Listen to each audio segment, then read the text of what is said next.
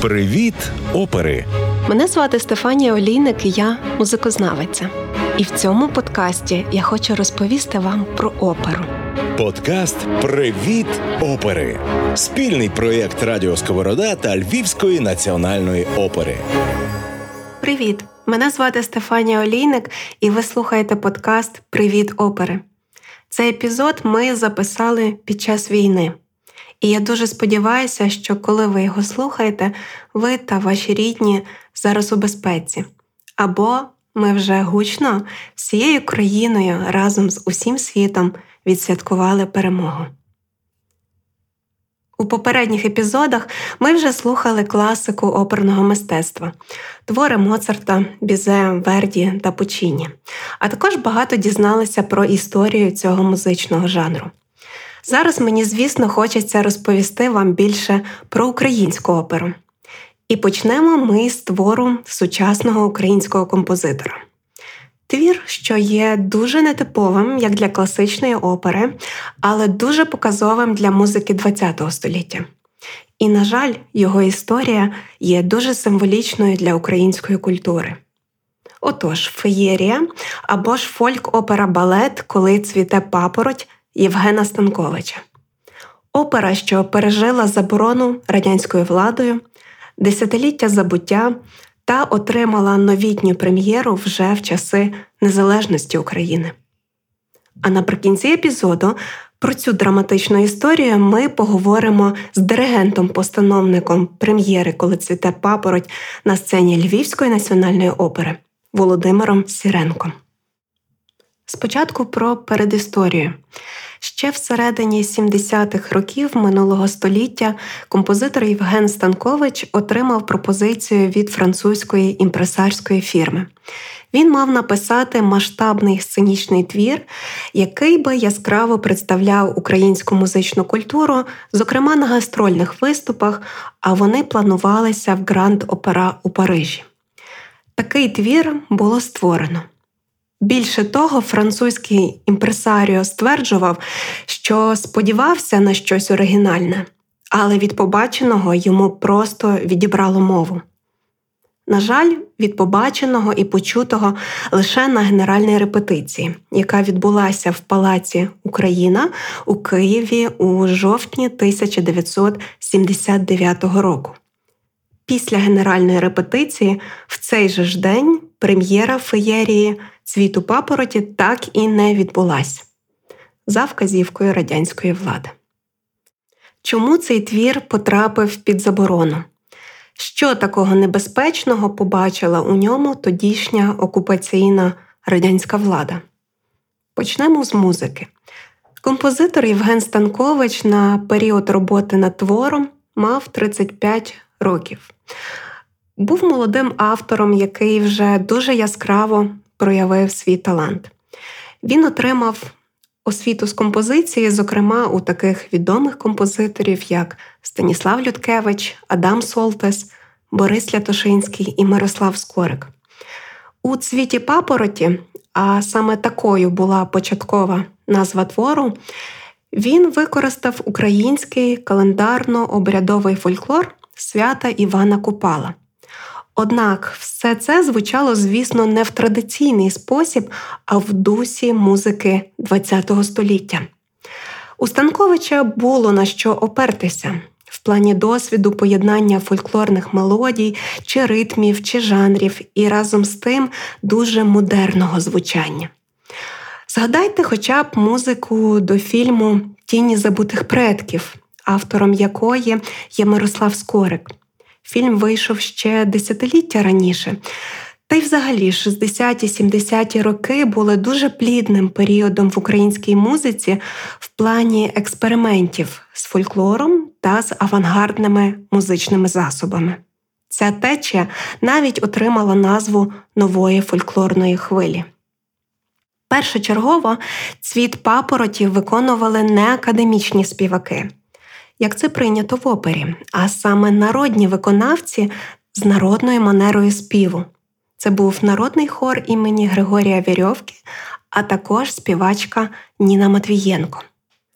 Зараз ми послухаємо власне фрагмент із першої редакції цього твору у виконанні народного хору імені Григорія Верьовки, Національного симфонічного оркестру України та диригента Володимира Сіренка. Запис було здійснено у 2011 році.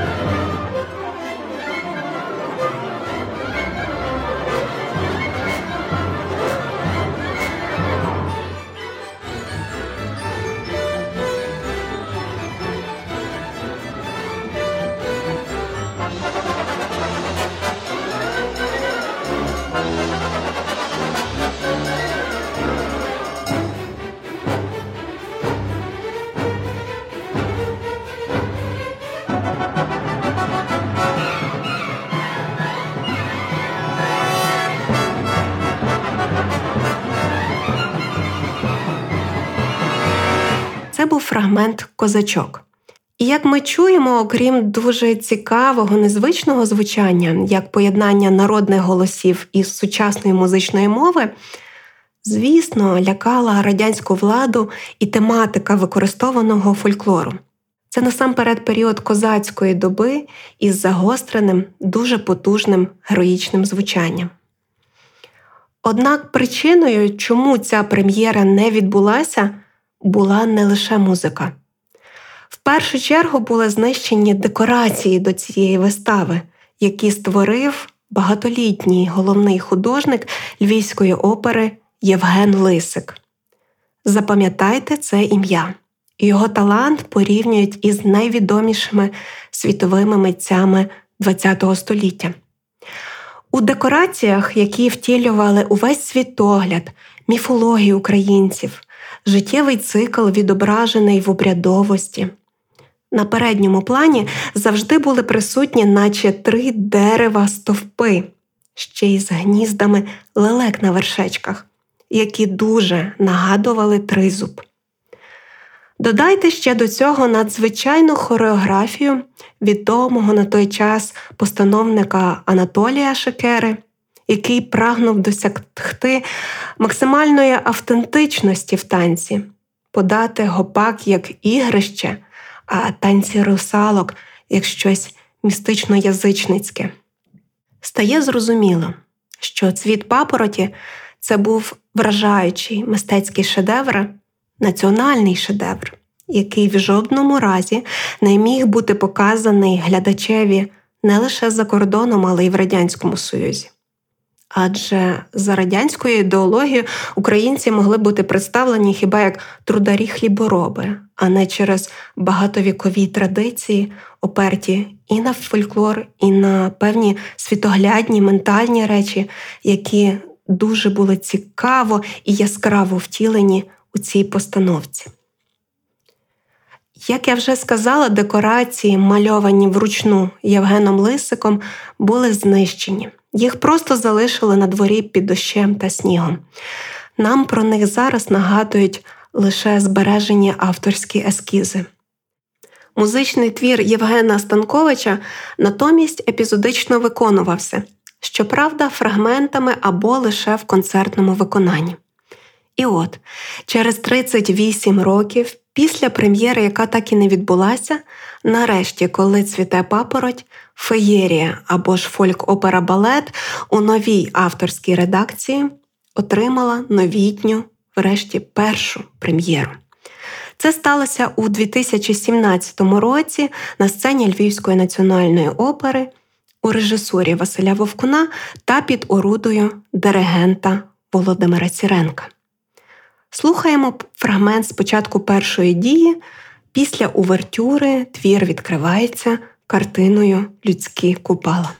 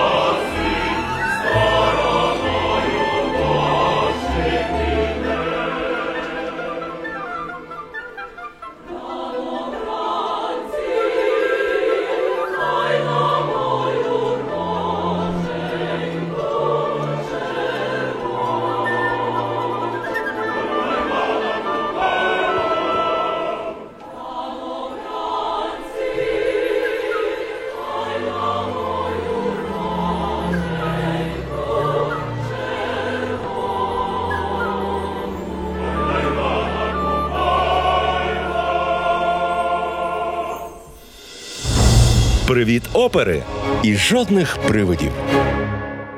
Перед тим як детальніше розповісти про сюжетну лінію цього твору, я мушу прояснити один момент. От я говорю, що коли цвіте папороть, це феєрія або ж фольк-опера балет. Але взагалі-то у нас подкаст лише про оперу.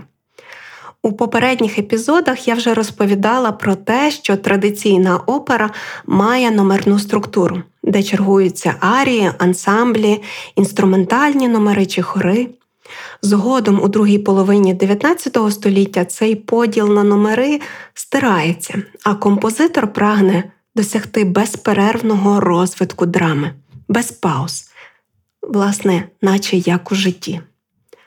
Опера 20-21 століття це взагалі окреме явище, де немає умовностей чи вимог до структури чи побудови твору. Це може бути абсолютний мікс жанрів, як опера, балет, опера мюзикл, перформанс, гепенінг. Композитор вільний вибирати між жанрами, формами, манерою виконання, музичними засобами, залученням чи незалученням інших видів мистецтв задля тієї мети, яку він чи вона собі поставив. У нашому випадку композитор Євген Станкович в «Коли цвіте папороть хотів відтворити той прадавній обряд язичницького свята, що нерозривно і воєдино пов'язував і спів, і танець, і якусь гру, і певні містичні уявлення, адже феєрією називають саме відтворення чарівних або фантастичних сцен. Тому основне навантаження тут несе саме хор і балет, а сонні номери є епізодичними. Повертаюся до сюжету твору. Перша дія відтворює обряд свята Івана Купала, але не лише у людському вимірі. Його вслід за людьми згідно з віруваннями святкують і русалки, що хочуть залоскотати козака, і відьми. А найбільшим дивом цієї купальської ночі є недосяжний і ніколи не бачений цвіт папороті. На сцені Львівської національної опери феєрія Коли цвіте папороть була поставлена вже в другій авторській редакції, тобто сам композитор видозмінив свій першочерговий варіант. У цьому творі зміни стосувалися і назви, тобто не цвіт папороті, а коли цвіте папороть, і виконавців. Його співає не народний, а академічний хор і, власне, солісти опери. Також Сатанковичем була змінена і концепція твору. Таким чином, в сучасній постановці початкова перша дія має чотири сцени, усі з яких стосуються святкування Івана Купала. Це людські купала, русалчині купала, відьомські купала і цвітіння папороті.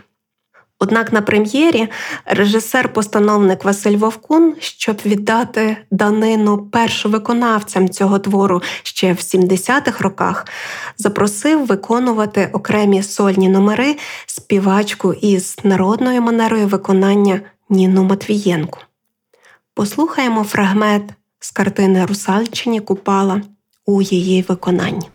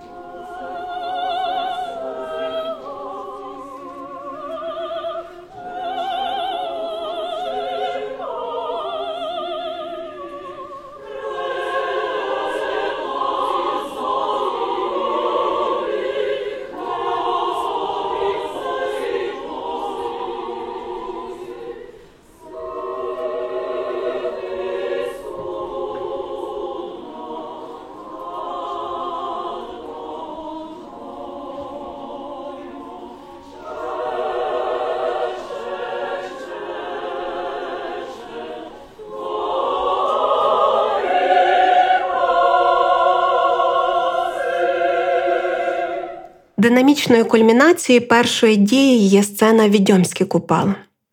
Тут на сцені вже є вся нечисть, і русалки, і відьми, а хор, себто люди, розділяються на окремі групи, які одночасно співають пісні із різними текстами. Все це накладається воєдино і створює такий апогей цього дійства, під час якого відбувається умовно жертвоприношення. Можете кілька разів переслухати цей фрагмент, щоб виловити слухом і сконцентруватися на різних текстах, що промовляються скоромовкою і часто накладаються один на одний. Бігла баба понад просом, шов Микола з довгим носом. Ой ти вовчий сучий сине, набив морду мені й спину. Хоп чи чи чи заблудилася на печі, обняла муки мішечок, думала, що женишечок. На городі качка кряче, а Михайло згоря плаче. Завжди, качко, загнуздаю, свою Ганну провідаю. Ой, не стій колотина, бо я тебе перекину. Та рибари, щоб давали мені чари, накупайла з гілячками, а коросту з болячками. Постояла, та не з тим. Дала дулю через тин, дала дулю, дала дві, бо дурний ти, а я ні. Дала дулю, дала сім, бо дурний ти і зовсім. Не журися припогана, не до тебе я йду, а як схочу женитися, то найкращу знайду.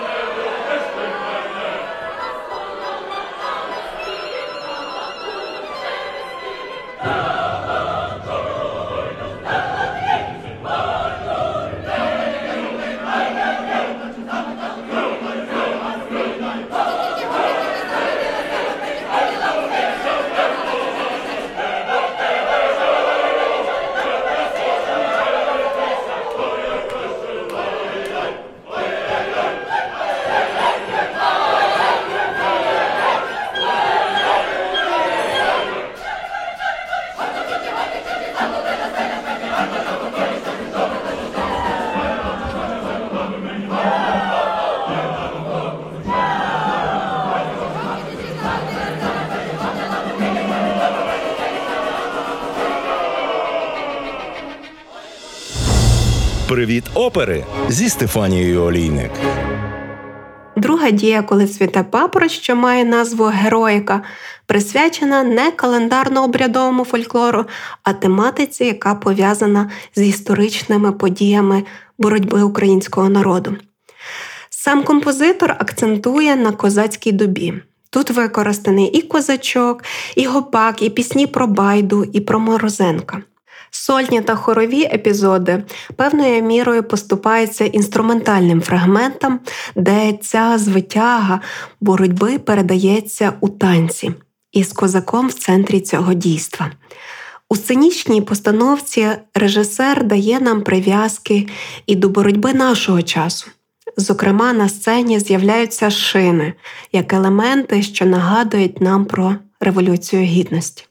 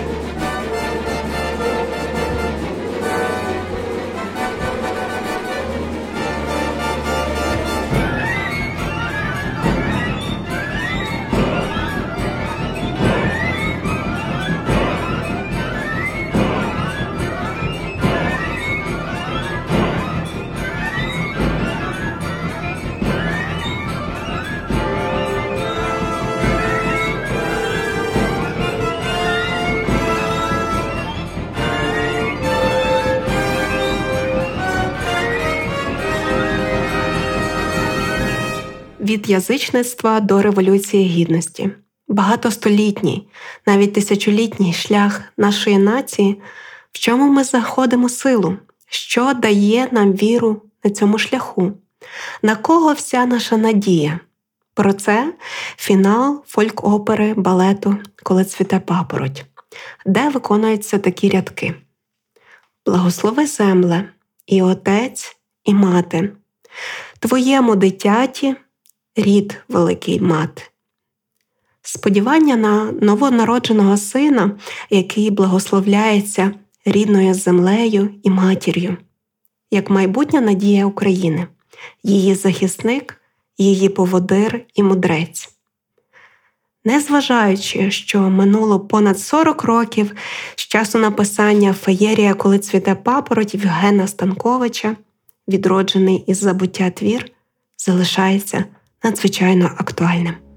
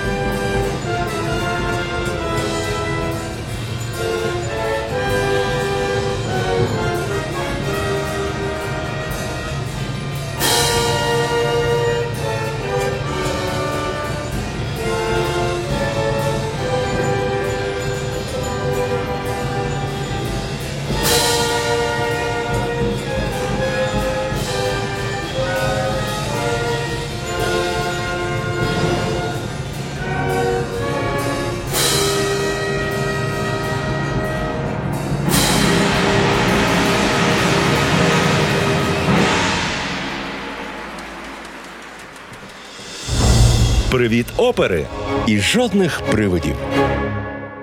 Про фольк-авангардну партитуру феєрії Коли цвіте папороть Євгена Станковича та її довгий шлях до сценічного втілення. Говоримо з диригентом-постановником Володимиром Сіренком, народним артистом України, лауреатом Національної премії України імені Тараса Шевченка. Вітаю вас! Е, Вітаю. Я знаю, що коли цвіте папороть, партитура знакова для вас. Коли ви давали інтерв'ю перед прем'єрою цього твору у 2017 році, ви казали, що знаєте це твір своєї ще музичної молодості. Скажіть, будь ласка, про значення цієї партитури в вашому творчому житті, і, власне, який розвиток вона мала, і становлення у вашому вашій кар'єрі? Ну, Про це досить легко говорити, особливо про своє творче життя. Звісно, я е, після Полтавського училища приїхав до Києва в 80-му році, і е, одним з найяскравіших таких вражень моєї мого першого перебування в Києві. Це теж коли я почув, на жаль, фрагменти тільки фолькопери.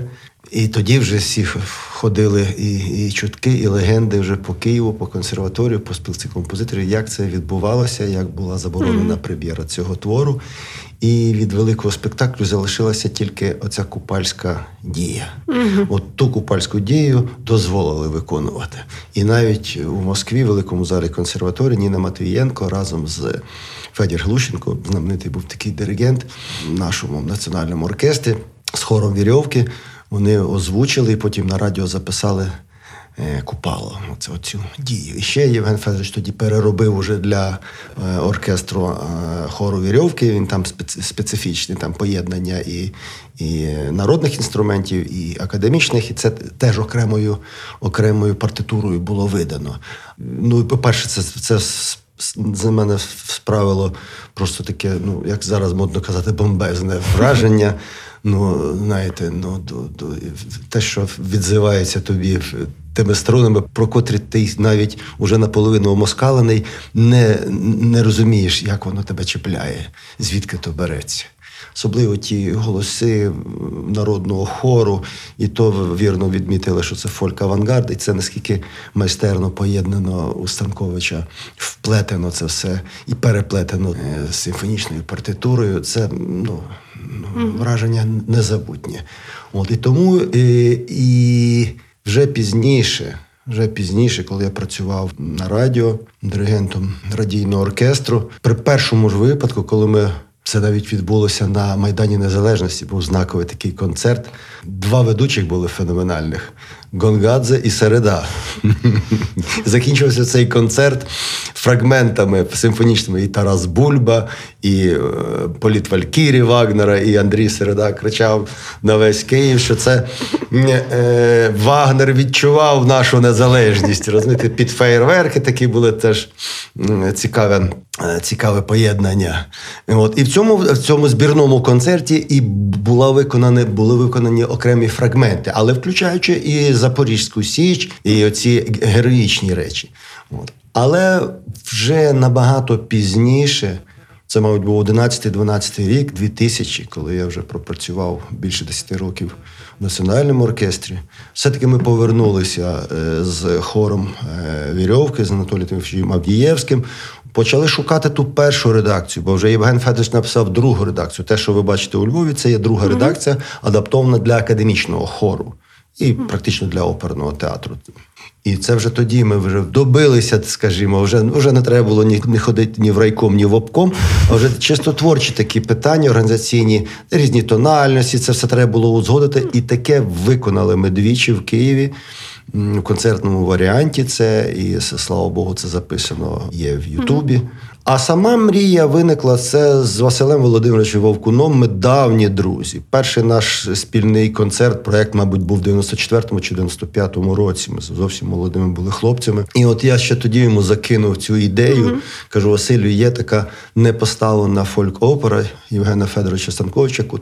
Він страшенно, я не знаю, як він це все пережив. Розумієте, коли тобі якийсь полковник КГБ на генеральній репетиції говорить, що все, Так. як ми говоримо, бекар. Причому Нема. настільки талановитий Не- композитор, нема. з гаком років. Немає, угу. немає. То це можна було зламатися на все життя. І слава Господу Богу, Євген Федорович не зламався і ще написав, написав і пише і зараз. Багато, багато чудових творів. Пригадайте вашу співпрацю з е, власне композитором Євгеном Станковичем перед постановкою власне цієї новітньої, коли цвіте папороть, тому що я знаю, що Євген Федорович він така людина, що він не любить вказувати, як треба Він- грати, так? Він чудовий автор, чудовий. Він, він наскільки е, толерантний, наскільки е, він, він просто відпускає вільне плавання виконавців. Тому я ніколи не відчував від нього щонайменшого тиску. Перша партитура моя, котру я виконав, це в нього є великий, величезний твір більше години музики для оркестру. Називається Діктум. Це ще 90-й рік, перший Київ Мюзик Фест. От і тоді я досить близько занурився, скажімо. Я познайомився з Євгеном Федоровичем, з його творчістю. А потім уже, як кажуть, пішло і пішло. І багато концертів, багато прем'єр, в тім числі і світових прем'єр мені пощастило виконати. Тому одні тільки компліменти, і, і, і, але так як чує Станкович свою партитуру, це приходити на репетицію без, без, без свого варіанту партитури, сидіти, слухати і чути десь та нота чи не та нота. Уявіть собі в такій фактурі, серйозній такій і, і, і складній досить музиці. Це все чути. Ну, так що тут, тут все він до останньої ноти чує, що він пише. Угу. Е, він сам називає цю партитуру фольк-авангардною. Так? так, Можете на говорив. широкий загал власне пояснити, е, що ми власне вкладаємо в це поняття, де в цій партитурі фольк, а що ж є авангард? Якщо так? говорити просто, то це мелодії народні або, або приближені, стилізовані під народні. А е, сама начинка, сама фактура оркестрова авангардова, така. Ну там, де треба, звісно. Скажімо, гопак чи от, от такі е, жанрові такі речі, танці бойові, і гопак, і козачок, і чи жарти, отакі, от, там, де це в опері потім в постановці знайшло своє відображення, там сцени Майдану, війни, смерті, оці всі речі. Там, де, ну якщо на слух сказати, де, де багато дисонансів, де все гостро за, за, загострено, скажімо так. От і оце поєднання, скажімо, вокальної строчки і хорової партитури досить е, традиційною, ну, в такому хорошому розумінні, і такої гострої. Дисонантної в якійсь мірі навіть е, мови, мови авторської. Я, я це так собі думаю. Е, на вашу думку, хто мав вплив на композитора? Адже коли він писав цей твір, йому було 30 з лишком Я вам років. скажу, що е, на кого мав Станкович вплив після написання, то це, мабуть, дуже багато українських композиторів. Одразу після, після е, фолькопери Станковича молодий тоді Володимир Зубицький написав Чумацький шлях, велику оперу. На жаль, помер ініціатор написання ці- цієї опери Степан Турчак, і ця опера не була поставлена. І ми вже теж в Києві, мабуть, років 5-6 тому зробили концертний варіант, окремі сцени з цієї опери. Він назвав її Чумацький шлях. Ну і багато багато пішли вже хлопці працювати в цьому напрямку. І учні Станковича, і не тільки його учні, бо це надзвичайно такий цікавий цей шлях. По-простому сказати, фольк-авангард. Це як свого часу і Петро Товстуха закінчував консерваторію з таким цікавим твором кедичні пісні. І Алла Загайкевич, бачите, і зараз в неї нова опера. Я думаю, що там теж є ці, оці поєднання, розумне поєднання. Так, йдеться про Так, вишиваного. Так, так, так, так, так. Зажитько Сергій.